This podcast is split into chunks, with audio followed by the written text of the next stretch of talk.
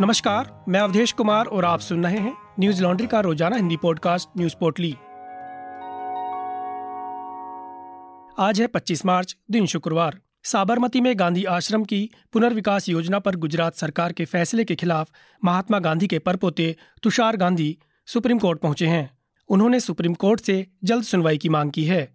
इस मामले पर सुप्रीम कोर्ट में एक अप्रैल को सुनवाई होगी। इससे पहले गुजरात हाईकोर्ट ने 25 नवंबर 2021 को तुषार की याचिका खारिज कर दी थी।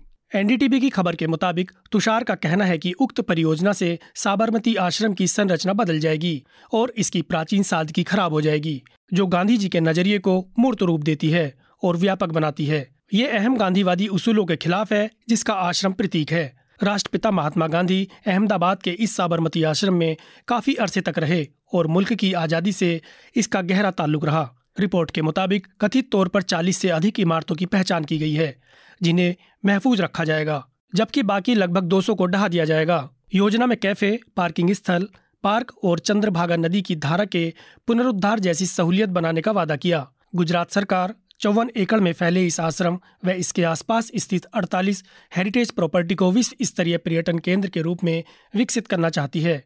तुषार गांधी ने गुजरात सरकार की 1200 करोड़ रुपए की गांधी आश्रम मेमोरियल व प्रिसिंक्ट डेवलपमेंट प्रोजेक्ट को चुनौती दी है।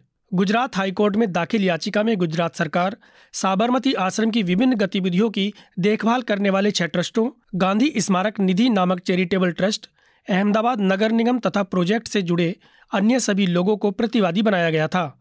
लेखक व सामाजिक कार्यकर्ता तुषार गांधी ने इन ट्रस्टों से सवाल किया कि वे अपनी ज़िम्मेदारी क्यों नहीं निभा पा रहे हैं।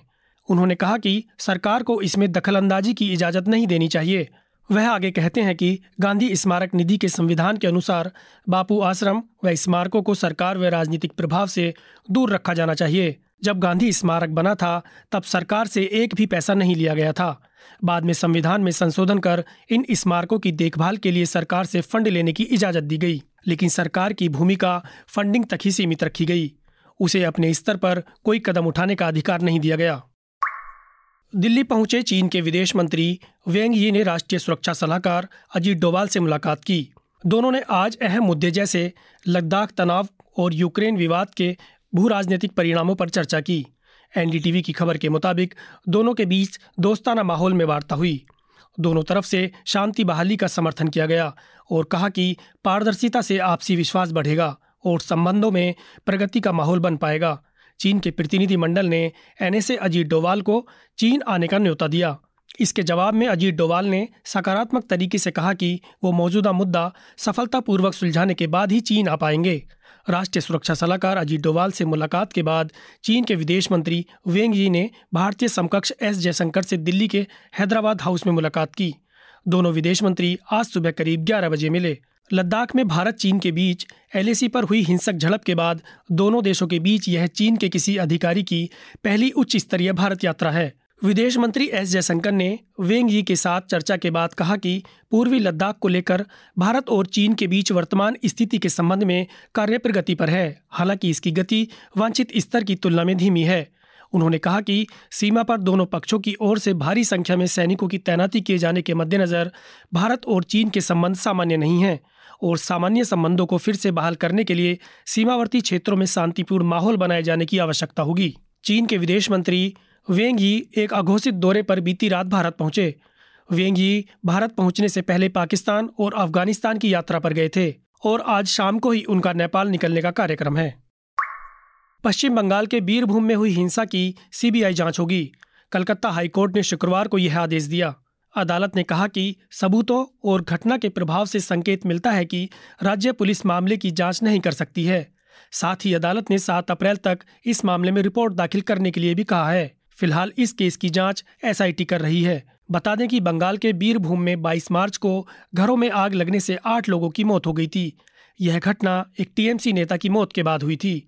मरने वालों में तीन महिलाएँ और दो बच्चे भी शामिल हैं। इससे पहले गुरुवार को बीरभूम हिंसा के सिलसिले में तृणमूल कांग्रेस के ब्लॉक अध्यक्ष अनिरुल हुसैन को गिरफ़्तार किया गया। हुसैन की गिरफ्तारी मुख्यमंत्री ममता बनर्जी के उस बयान के कुछ घंटों बाद हुई है, जिसमें उन्होंने मुलजिम से हथियार डालने की बात कही थी। ऐसा नहीं करने पर गिरफ्तारी का सामना करने के लिए कहा था। हुसैन को पुलिस ने तारापीठ के एक होटल से गिरफ़्तार किया है। इस घटना ने स्थानीय लोगों को रामपुर हाट के बोगटुई गाँव से भागने के लिए मजबूर कर दिया। अब तक इस केस में तेईस लोगों को गिरफ़्तार किया जा चुका है। मुख्यमंत्री ममता बनर्जी ने पीड़ितों के परिवारों के लिए पाँच लाख रुपए मुआवजे की घोषणा की थी। मध्य प्रदेश के गृह मंत्री नरोत्तम मिश्रा ने बंगाल की मुख्यमंत्री ममता बनर्जी और उत्तर प्रदेश कांग्रेस जनरल सेक्रेटरी प्रियंका गांधी पर निशाना साधते हुए ट्वीट किया। बंगाल के बीरभूम में महिलाओं और बच्चों को ज़िंदा जलाने की घटना पीड़ादायक है। ममता दीदी का खेला होबे अब बंगाल में बदला होबे हो गया है। यूपी में लड़की हूँ लड़ सकती हूँ का नारा देने वाली प्रियंका गांधी जी, क्या बंगाल में महिलाओं के साथ हुई हिंसा पर लड़ने के लिए वहाँ जाएँगी? वहीं हैदराबाद के सांसद असदुद्दीन ओवैसी ने ट्वीट किया कि बीरभूम में जो कुछ भी हुआ, वह दिखाता है कि टीएमसी मुसलमानों को अपने प्यादों की तरह इस्तेमाल कर रही है। एक ही राजनीतिक दल के दो समूहों द्वारा हिंसा बिल्कुल निंदनीय है। बंगाल में हिंसा को रोकने में विफल रही ममता सरकार। देश में फर्जी मतदाता को रोकने के लिए केंद्र सरकार, एक देश, एक मतदाता सूची की अवधारणा पर काम कर रही है। इसके साथ ही सरकार ऑनलाइन मतदान प्रणाली पर भी विचार कर रही है। यह जानकारी केंद्रीय विधि एवं न्याय मंत्री किरेन रिजिजू ने शुक्रवार को दी। रिजिजू लोकसभा में प्रश्नकाल में बोल रहे थे। पीटीआई की खबर के अनुसार, रिजिजू ने कहा, हमने निर्वाचन आयोग से इस संबंध में बात की है। पिछले दिनों मतदाता सूची को आधार के साथ लिंक करने का प्रावधान रखा गया है। यह अभी अनिवार्य नहीं, स्वैच्छिक है, लेकिन इससे फर्जी मतदान रुकने में सफलता की संभावना है। रिजिजू ने कहा, आगे भी चुनाव सुधार के लिए ज़रूरी कदम उठाएँगे। एक देश, एक मतदाता सूची हो, ऐसी सरकार की सोच है। देश में साफ़ सुथरी मतदान प्रणाली होनी चाहिए। वहीं प्रवासी भारतीयों को वोट देने के एक पूरक प्रश्न के जवाब में मंत्री ने कहा कि यह सकारात्मक सुझाव है। उन्होंने कहा कि हमने निर्वाचन आयोग से इस संबंध में बात की है। रिजिजू ने कहा, ऑनलाइन मतदान प्रणाली को कैसे प्रोत्साहित किया जा सकता है, इस पर विचार कर रहे हैं। लेकिन किसी भी घोषणा से पहले उसकी पारदर्शिता, सुरक्षा और उससे किसी तरह की गड़बड़ी की आशंका को ध्यान में रखना होगा। कांग्रेस नेता मनीष तिवारी ने देश में कम मतदान होने पर चिंता जताते हुए मतदान प्रतिशत बढ़ाने के विषय पर सदन में सुझाव देते हुए मंत्री से पूछा कि ईवीएम बनाने के बाद उसका सोर्स कोड निर्वाचन आयोग के पास रहता है या ईवीएम मशीन निर्माता कंपनी के पास? इस पर जवाब देते हुए रिजिजू ने केवल इतना कहा कि जिस तरह न्यायाधीशों की नियुक्ति सरकार करती है, लेकिन नियुक्ति के बाद वे स्वतंत्र हो जाते हैं। उसी तरह ईवीएम बनाने के बाद उनका नियंत्रण निर्वाचन आयोग के पास रहता है। उन्होंने यह भी कहा कि ईवीएम पर कोई सवाल नहीं उठना चाहिए। न्यूज़ लॉन्ड्री सौ प्रतिशत विज्ञापन मुक्त प्लेटफॉर्म है, जिसका मतलब है कि हम किसी भी सरकार या कॉरपोरेट से विज्ञापन नहीं लेते। हम आपके समर्थन से चलते हैं। हम ऐसे ही स्वतंत्र होकर काम कर सकें, उसके लिए न्यूज़ लॉन्ड्री को सपोर्ट करते रहिए। न्यूज़ लॉन्ड्री को सहयोग देने के लिए Hindi dot Newslaundry dot com पर जाएँ और सब्सक्राइब करें और गर्व से कहें, मेरे खर्च पर आज़ाद हैं खबरें। शुक्रवार को लखनऊ में योगी आदित्यनाथ ने मुख्यमंत्री पद की शपथ ली। उन्होंने दूसरी बार सीएम पद की शपथ ली है। लखनऊ के अटल स्टेडियम में मौजूद विधायकों में से बावन को मंत्री बनाया गया है। इनमें से अठारह को कैबिनेट में जगह मिली है। योगी की 2.0 सरकार में केशव प्रसाद मौर्य और ब्रजेश पाठक को डिप्टी सीएम बनाया गया है।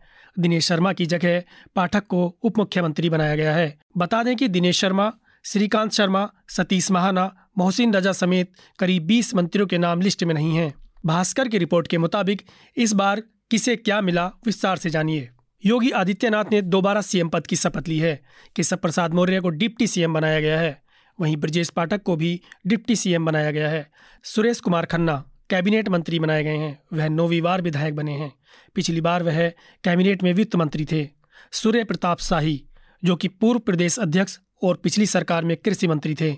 स्वतंत्र देव सिंह, प्रदेश अध्यक्ष, पिछली सरकार में भी मंत्री थे। बेबी रानी मौर्य उत्तराखंड में राज्यपाल रह चुकी हैं। आगरा ग्रामीण से जीतकर विधायक बनी हैं। इस बार उन्हें भी मंत्रिमंडल में जगह मिली है। लक्ष्मी नारायण चौधरी मथुरा से विधायक बने हैं। वह जाट नेता हैं और पहले बसपा में थे। जयवीर सिंह मैनपुरी से जीत कर आए हैं। मैनपुरी सपा का गढ़ माना जाता है। धर्मपाल सिंह रोहेलखंड की बहेड़ी सीट से विधायक बने हैं। पिछली बार वह सिंचाई मंत्री थे। नंद गोपाल नंदी प्रयागराज से विधायक हैं। पिछली सरकार में भी मंत्री थे। इनका नाम सबसे अमीर मंत्रियों की सूची में शुमार है। भूपेंद्र चौधरी बिजनौर से आते हैं। यह एमएलसी हैं। पिछली सरकार में पंचायती राज मंत्री थे। अनिल राजभर शिवपुर से विधायक हैं। पिछली बार सरकार में मंत्री थे। पहले सपा सरकार में थे। जितिन प्रसाद ब्राह्मण चेहरा हैं। एमएलसी हैं। एक साल पहले कांग्रेस से भाजपा में आए थे। राकेश सचान कानपुर देहात ज़िले की भोगनीपुर सीट से विधायक हैं। पहली बार मंत्री बन रहे हैं। अरविंद कुमार शर्मा मोदी के खास ब्यूरोक्रेट्स में शुमार हैं। आईएएस की नौकरी छोड़कर दो साल पहले राजनीति में आए थे। इनको लेकर काफ़ी विवाद भी हुआ था। योगेंद्र उपाध्याय, आगरा दक्षिणी से विधायक हैं, लगातार तीसरी बार चुनाव जीता है। आशीष पटेल, केंद्रीय मंत्री अनुप्रिया पटेल के पति हैं, अपना दल के प्रदेश अध्यक्ष भी हैं, एमएलसी हैं। संजय निषाद निषाद पार्टी के अध्यक्ष हैं, एमएलसी हैं, निषाद जातियों पर इनकी अच्छी पकड़ है। आज बस इतना ही, आपका दिन शुभ हो, नमस्कार। न्यूज़ लॉन्ड्री के सभी पॉडकास्ट ट्विटर आई और दूसरे पॉडकास्ट प्लेटफॉर्म पे उपलब्ध हैं। खबरों को विज्ञापन के दबाव से आज़ाद रखें। न्यूज़ लॉन्ड्री को सब्सक्राइब करें।